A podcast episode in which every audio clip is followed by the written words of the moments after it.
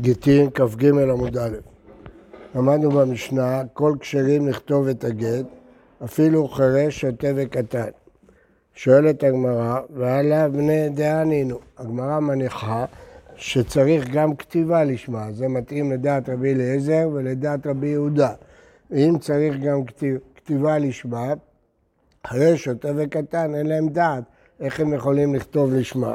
אמר אבונה, והוא שהר גדול עומד על גביו, ואז זה נחשב שהקטן כותב לשמה. אמר לרב נחמן, אלא מעתה גוי וישראל עומד על גביו החינמי דכשר, האם נגיד שהיהודי נותן את הלשמה, וכי תמר חינמי, אולי באמת כשר. ועתני הגוי פסול.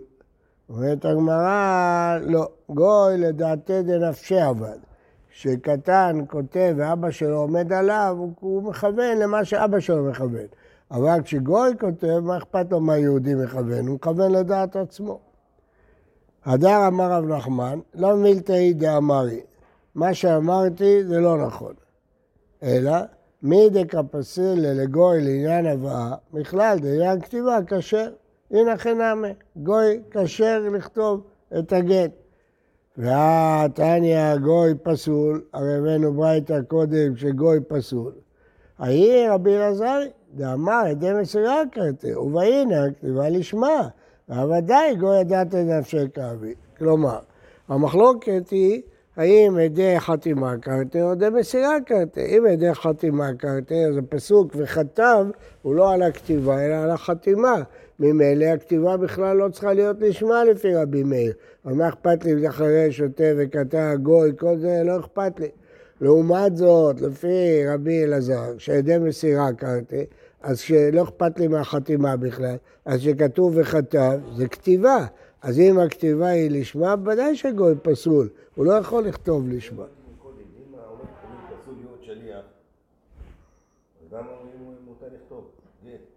מה?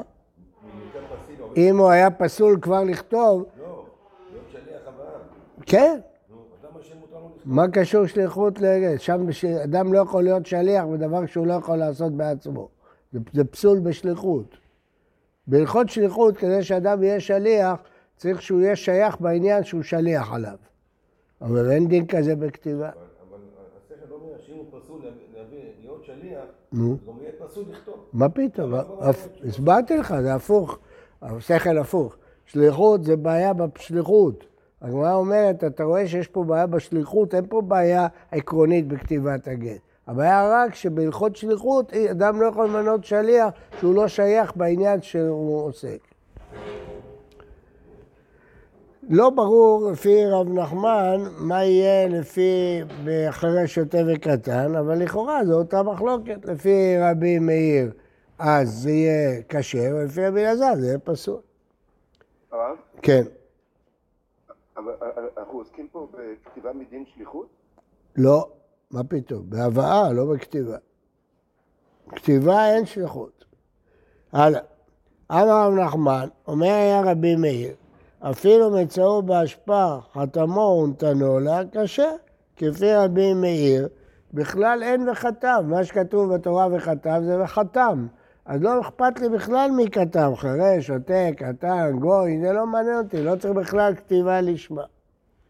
איתבר רבה לרב נחמן, אבל. בוודאי, החתימה צריכה להיות לשמה.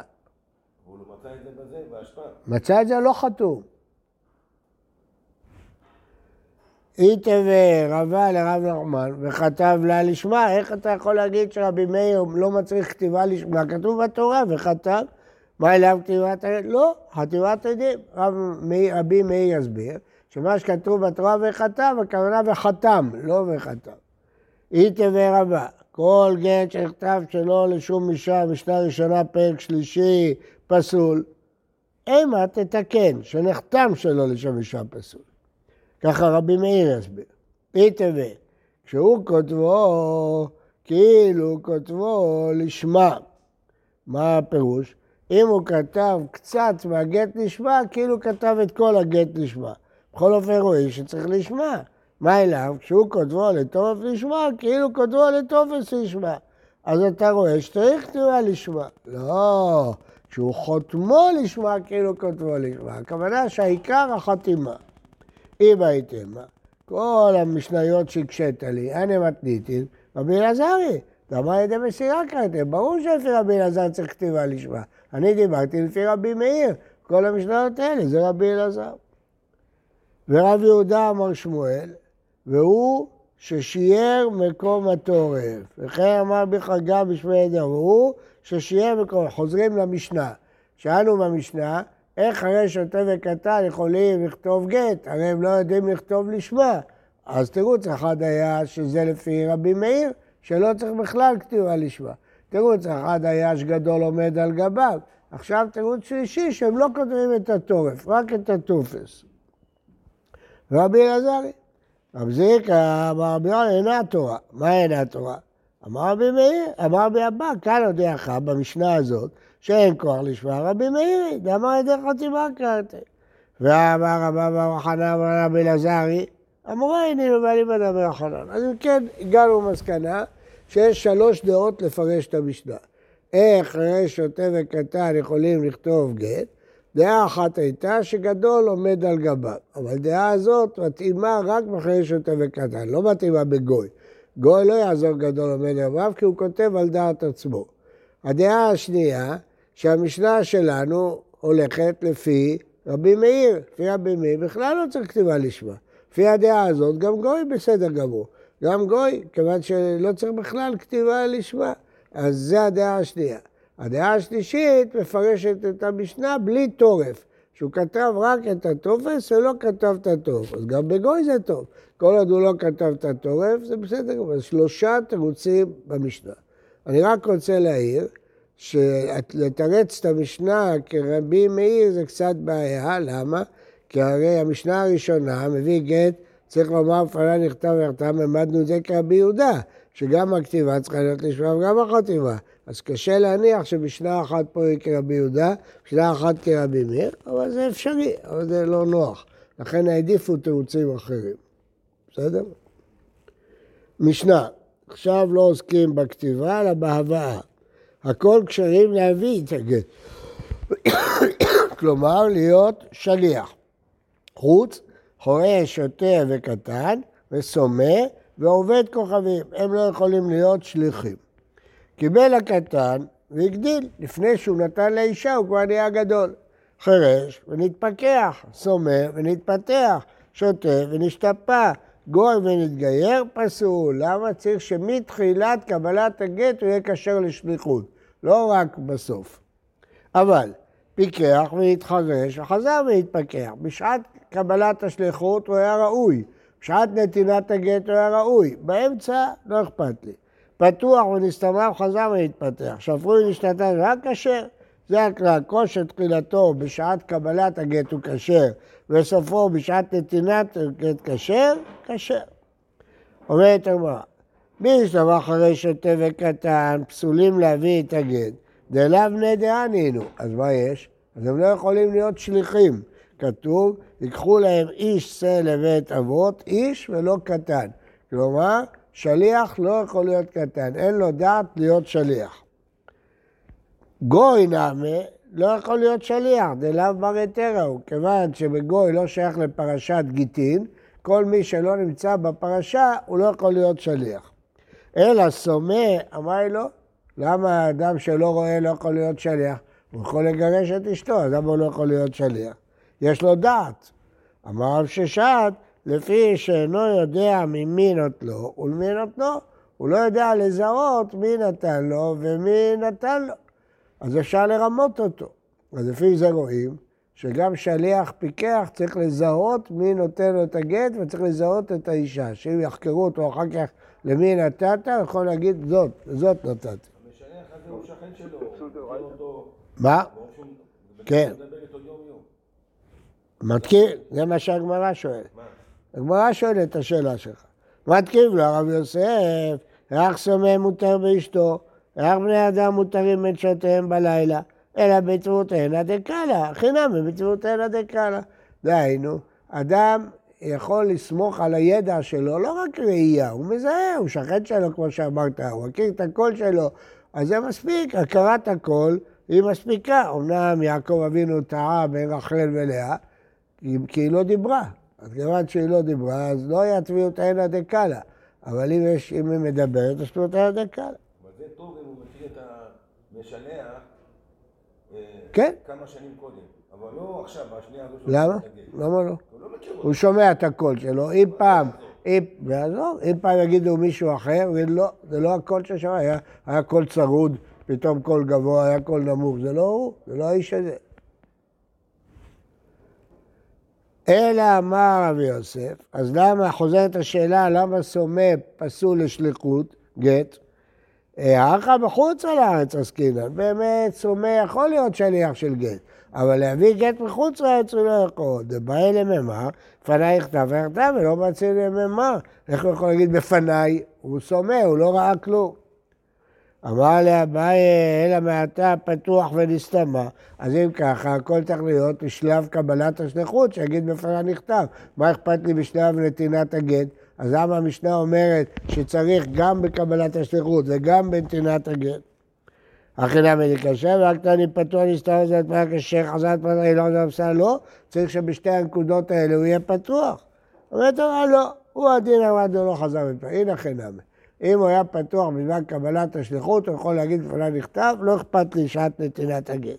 היידה דקתני שפוי ונשתתה, חזר ונשתפה, שם ודאי שהוא לא יכול לתת, תמה דחזר נשתפה, לא נשתפה, תנמת, עכשיו מה אתה מתפתח. אבל באמת בסומא, אפילו אם הוא לא נתפתח, הוא יכול לתת את הגט.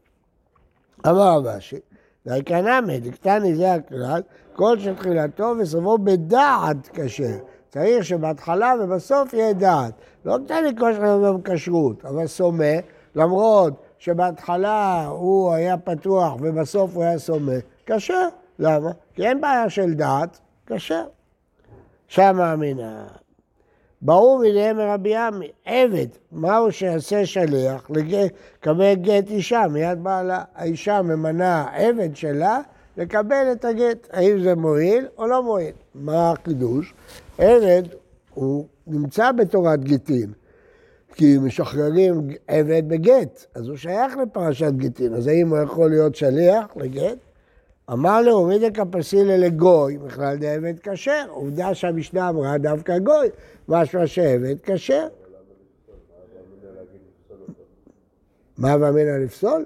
הוא, לא יכול להיות שליח. לא, הנה, עוד מעט הגמרא תגיד. אמר רב אסי, פה מדובר שזה לא העבד שלה. הוא שליח שלה בתור עבד. מה? הוא העבד שלה, בטוח שהוא מקבל את הגט. בתור מה הוא מקבל? בתור חצר. כן. אם הוא נותן לו בתור חצר, בטח. העבד בתור קבל. שליח, זה לא. בסדר, אבל לא, גם לא נכון. זה יכול להיות עבד שלה אם הוא לא כפות.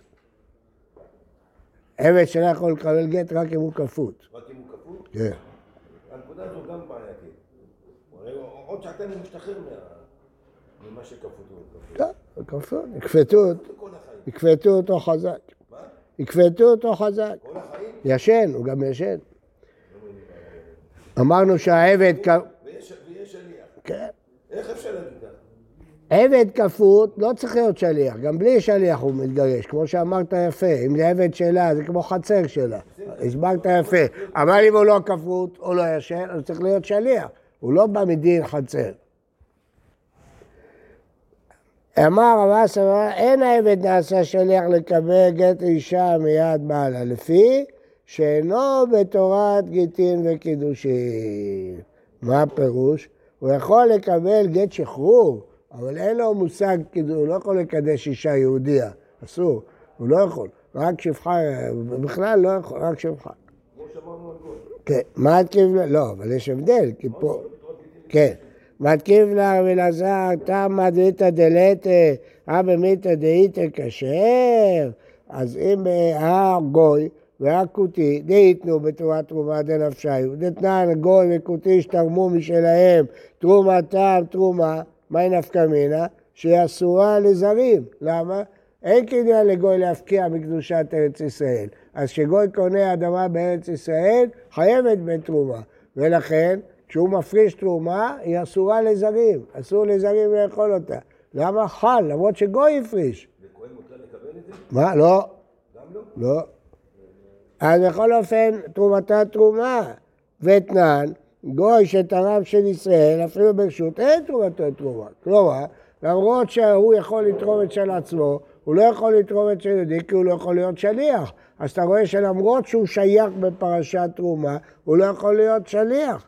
מה איתם? למה משום דכתיב גם אתם, כן? מה אתם ישראל? אף שוכחם ישראל, כן? כן תרימו גם אתם, יהודים, כמוכם. אמרי דרי לא, מה אתם בני ברית? אף שלוחכם בני ברית. אז זה ממעט גוי משליח, אבל עבד הוא בן ברית. כיוון שהעבד הוא בן ברית, הוא יכול להיות שליח.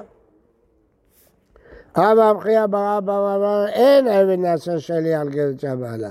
כפי שאינו בתורת גיטים וקידושין, כמו שאמרנו למעלה, בשם רב אסי, בשם רבי יוחנן. ואף על פי ששנינו, הרי את שפחה וולדך בן חורין, אם הייתה עוברה, זכתה לו.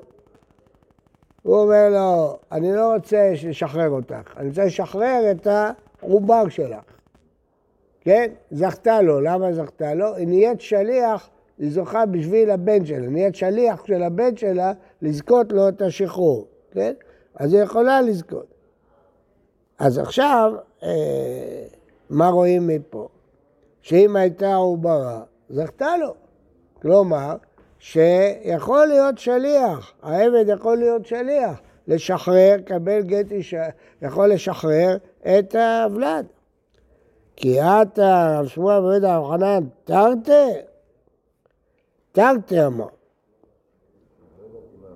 מה לא הבנת? רבי יוחנן אמר שעבד לא יכול להיות שליח לקבל גט אישה בבית בעלה.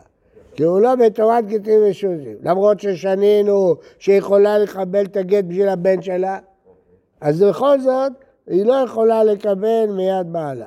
כן?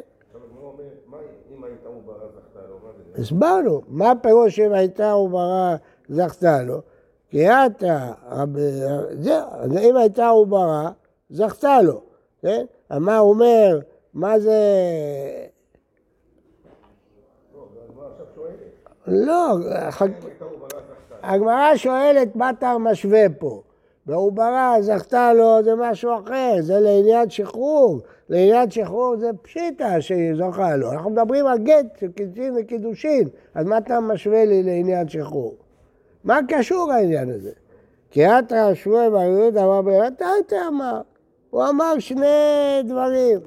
נראים דברים שעבד מקבל גט לחברו מיד רבו של חברו, אבל לא מיד רבו שלו. למה? עבד נמצא בתורת שחרור, אז הוא יכול להיות שליח כדי להשתחרר, אבל לא מיד רבו שלו, כי הוא לא קיבל, הוא עבד של רבו, אז זה לא כלום, הוא לא יכול אה, לקבל לחברו. מה? רגע, רגע. זה דבר אחד. ואם לחשך אדם, הרי אתה רואה, הלכה שלה את העוברה, זכתה לו, אתה רואה שהיא כן יכולה לקבל עבד מהרב שלה, כן, לצורך העובר, אז למה אתה אומר שרק מיד רבו של חברו ולא מיד רבו? אז על זה אמר לו שני גדולי הדור פירשו את הדבר, רבי זרע ורבי יצחק, אחד אמר מה נראה ביד אמר משחרר חצי עבדו קנה. אחד אמר מה הייתה מדרה בביארקה סבר עובר ירך עמוי, נעשה כמי שהקנה לה אחד מחבריה. כלומר, פה יש שתי סיבות. אחד, מפני שהעובר הוא כמו חצי מהאימא שלו, לכן היא יכולה לקבל בשבילו. ופירוש שני, שזה בגלל כמו משחרר חצי עבדו. אז זה דבר אחר. טוב, אז עכשיו לפי זה, מה אמר רבי יוחנן? רבי יוחנן אמר שני דברים. הוא אמר דבר אחד, אין העבד נעשה שליח לקבל גט אישה מיד בעלה. כפי שאינו בתורת קדושין, גמרנו, נגמר. עכשיו הוא אמר עניין אחר, וזה שהעבד יכול לקבל גט מיד רבו של חברו בשביל חברו, למה? כי הוא בתורת שחרור, הוא לא בתורת גיטין ושקידושין, אבל בתורת שחרור זה יכול להיות, אבל לא מיד רבו שלו. ועל זה הוא שאל מעוברה שזכתה לבן שלה, לא על העניין הראשון. פשוט נשמט פה עניין אחד. על העניין הראשון, פשוט, עבד לא בתורת גיטין וקידושין, לא יכול להיות שליח לגיטין, נגמר, זהו, נגמר העניין הזה. לא קשור לעוברה, לא קשור לכלום. אז מה שהוא הוסיף עוברה זה בגלל שנפל פה משפט אחר, הוא אמר עוד משפט. המשפט השני הוא שהעבד יכול לקבל מיד רבו של אחר, למה? כי הוא בתורת שחרור, אבל מרבו שלו הוא לא יכול לקבל, כי יד העבד כיד רבו, איך הוא יכול לקבל? איך יכול להיות שליח? הוא ידו כידו. אבל, אז זה הוא שואל את עצמו, רבי יוחנן, והרי עוברה מקבלת בשביל העבד שלה, הרי יד של האדון שלה. אז הוא אומר, שם זה דין מיוחד שעובר ירך עמו, וכאילו יקנה לה אחד מאיבריה, לא שליחה, היא לא שליחה. הוא יקנה לה את, את העובר. אז זה היא יכולה לקבל. כן, שאלות. לא. לא לא הבנתי. אני חוזר, חוזר עוד פעם. רבי יוחנן אמר שתי ממרות וקושייה. בהתחלה נשמטה הממרה השנייה. אז לא הבנו את הקשר בין הקושייה לממרה הראשונה. אחרי שהוספנו את הממרה השנייה, מבינים את הקשר. מה שתי הממרות? ממרה ראשונה שהוא לא יכול להיות שליח לגיטין וקידושין. זה פשוט, כי הוא לא בתורת גיטין וקידושין, לא חשב, נגמר. זה הממרה הראשונה. ואז הוא מקשה על עצמו רבי יוחנן מעוברה, אבל זה לא קשה, שם זה לא גיטין וקידושין, שם זה ענייני שחרור. התשובה היא נשמט משפט אחד. היה עוד משפט, שבענייני שחרור הוא כן יכול להיות שליח. למה? כי הוא שייך בגט שחרור. כיוון שהוא שייך בגט שחרור, יכול להיות שליח בגט שחרור. אבל יכול להיות שליח של אדון אחר, לא של האדון שלו. כי יד עבד כיד רבו, איך הוא יהיה שליח שלו? אבל עכשיו הוא מקשה על הממרה השנייה מעוברה. איך יכולה להיות שליח לזכות לעובר שלה? הרי האדון הוא האדון שלה, אתה, יד עבד כיד רבו, הוא אומר לא, זה לא מדין שליח, זה מדין שהקנה לה את חצי מהגוף שלה. אז זה... גופים נפרדים? מה? הם שני גופים נפרדים? לא, לא, עובר ירך עמו, הם לא שני גופים נפרדים. איך יכולה לקבל... יכולה לקבל, קיבלה בשביל העבר הזה, שחררה את העבר הזה. העובר כאילו ירך עמו לעניין זכייה, היא זכתה בשביל היד שלה, כן. טוב, זה דין מיוחד, זה דין מיוחד. זכתה לעניין זה. כן. התוספות שואל, תסתכל. אה, נעשה כמי שיקרא אחריה, זו השאלה שלכם. תמה לרי, הייתה עוברה, איך זכתה לו? אבא גם דרך אמו, ידע כי יד רבה. איך זה עובד? הרי הוא לא שחרר אותה, רק את היד שלה. מה זה שחרר את היד שלה? אין דבר כזה, זה מה שאתם שואלים. התשובה היא שלענייני זכייה רואים את זה כאילו היד היא ירך אמו, ולענייני שחרור רואים את העובר כאילו עצמאי. זה שני דינים. משנה, אף הנשים שאינן נאמנות לומר מת בעלה, נאמנות להביא את גיתה. יש דין שאם אמרו לאישה שמת בעלה, אז היא יכולה להתחתן. אפילו עם עד אחד, אפילו עם אישה, אפילו עם קרוב, אפילו גוי מסיח לפי תומו. למה? משלוש סיבות. אחת, כי זה מילתא דאבידא לאגלויה, זה עתיד להתברר. אם הוא חי, הוא יבוא. אז לכן פה לא צריך עדות שלמה. שתיים, משום עיגונה כאילו ברבנן. שלוש, טעם שלישי, כיוון שמתוך חומש שהחמרת בסופה, הקלת עליה בתחילתה. הרי בסוף, אם הוא יבוא, היא תהיה אסורה על שניהם. אז לכן היא דייקה ומינצבה, היא מדקדקת. אלה שלושת הסיבות שהאמינו אפילו לאישה שאומרת, זה חמור מאוד, זה מתיר אשת איש את השוק, זה ערווה, אבל האמינו, נאמנת. אבל יש חמש נשים שלא האמינו להם. למה? כי הן שונאות אותה, רוצות לסבך אותה, שהיא תתחתן, ואז יבוא בעלה, ואז היא תהיה אסורה ויפטרו. מה?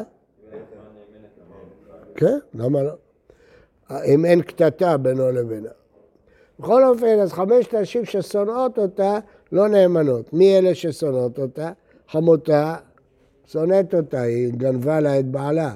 ובת חמותה שונאת אותה כי האימא שלה שונאת אותה. וצרתה, בטח שונא אותה. והיא וימתה כי היא פוחדת שהיא תהיה צרתה. ובת בעלה כי היא אומרת היא לקחה את כל הירושה של האבא שלי. אז הן לא נאמנות, אבל להביא את גיתה הן נאמנות. מה בין גט למיתה? הרי אתה אומר שהן שונאות אותה, רוצות לסבך אותה. אז למה לגבי מיתה אתה לא מאמין להם לגבי גט כן? שהכתב מוכיח, היא מביאה ביד גט. אתה לא סומך על המילה שלה, היא מביאה גט. האישה עצמה מביאה את גיתה, ובלבד שהיא צריכה לומר, בפניי נכתב, בפניי נכתב. גמרא. והיה תניא בדיוק ההפך, כשם שאין נאמנות לומר מת בעלה, אין נאמנות להביא את גיתה, הפוך מהמשנה. אמר יוסף לה קשה, גם בארץ, גם בחוץ לארץ. בארץ, שלא צריך להגיד בפניי נכתב, בפניי נכתב, למה דיבור עדידה סמכינה, אני סומך על הגט, לא על הדיבור שלה, מהמנה. בחוץ לארץ, שהיא צריכה להגיד בפניי נכתב, אני סומך על המילה שלה, אני אומר, לא מהמנה, כי היא שונאת אותה, היא רוצה לסבך אותה. אמר לה, אביי אדרבה, סברה הפוכה. איפכא מסתברא. בארץ זה יהיה אתה בעל מערער משגיחינן. בארץ שלא אומרים בפניי נכתב. אם יבוא הבעל ויגיד את הגט מסויף, אז נאמין לו לפחות לגבי לעז. איכא לממקל כולה כמכוונה, לא מאמנה. אבל בחוץ לארץ, אם היא תגיד בפניי נחתם, גמרנו, אי אפשר יהיה לערער על הגט הזה. היא התיבה לא מזה, מאמנה. היא לא יכולה לסבך אותה, גם אם היא רוצה לסבך אותה, היא לא יכולה. כי אחרי שאמרה בפניה נכתב, הגט יהיה נאמן. תניא כבתי דאביה.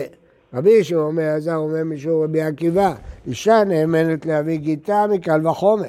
ומאנשים שאמרו חכמים אין נאמנות לומר מת בעלה, נאמנות להביא גיתה, כי הגט מוכיח, היא אישה שנאמנת לומר מת בעלה. אינו דין שאמת להביא את גיתה שהכתב מוכיח, הרי היא נאמנת גם בלי. וממקום שבאת. מאיפה למדת את זה? מחמש נשים. מה היה צריכות שאמרו פניי נכתב ונכתב? אף היא צריכה לומר פניי נכתב. אמר משהו, מתנית ידע מדייקה. נקטע לי, האישה עצמה מהכתב. מה שצריכה לומר פניי נכתב ונכתב? כתוב בפירוש במשנה שמדובר בחוץ לארץ. כן? אז אתה רואה שאפילו בחוץ לארץ היא נאמנת, כמו אביי. למה אפילו בחוץ לארץ היא נאמנת כמו אביי?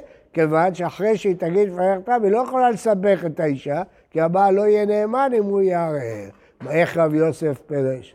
הרי היה לו מפורש במשנה, איך הוא יגמר כאן בארץ, כאן בחוץ לארץ. הרי כתוב במשנה, בלבד שהיא צריכה לומר לפניך כתב. הגמרא תשאל את זה עוד מעט. בוקר טוב ובריא לכולם.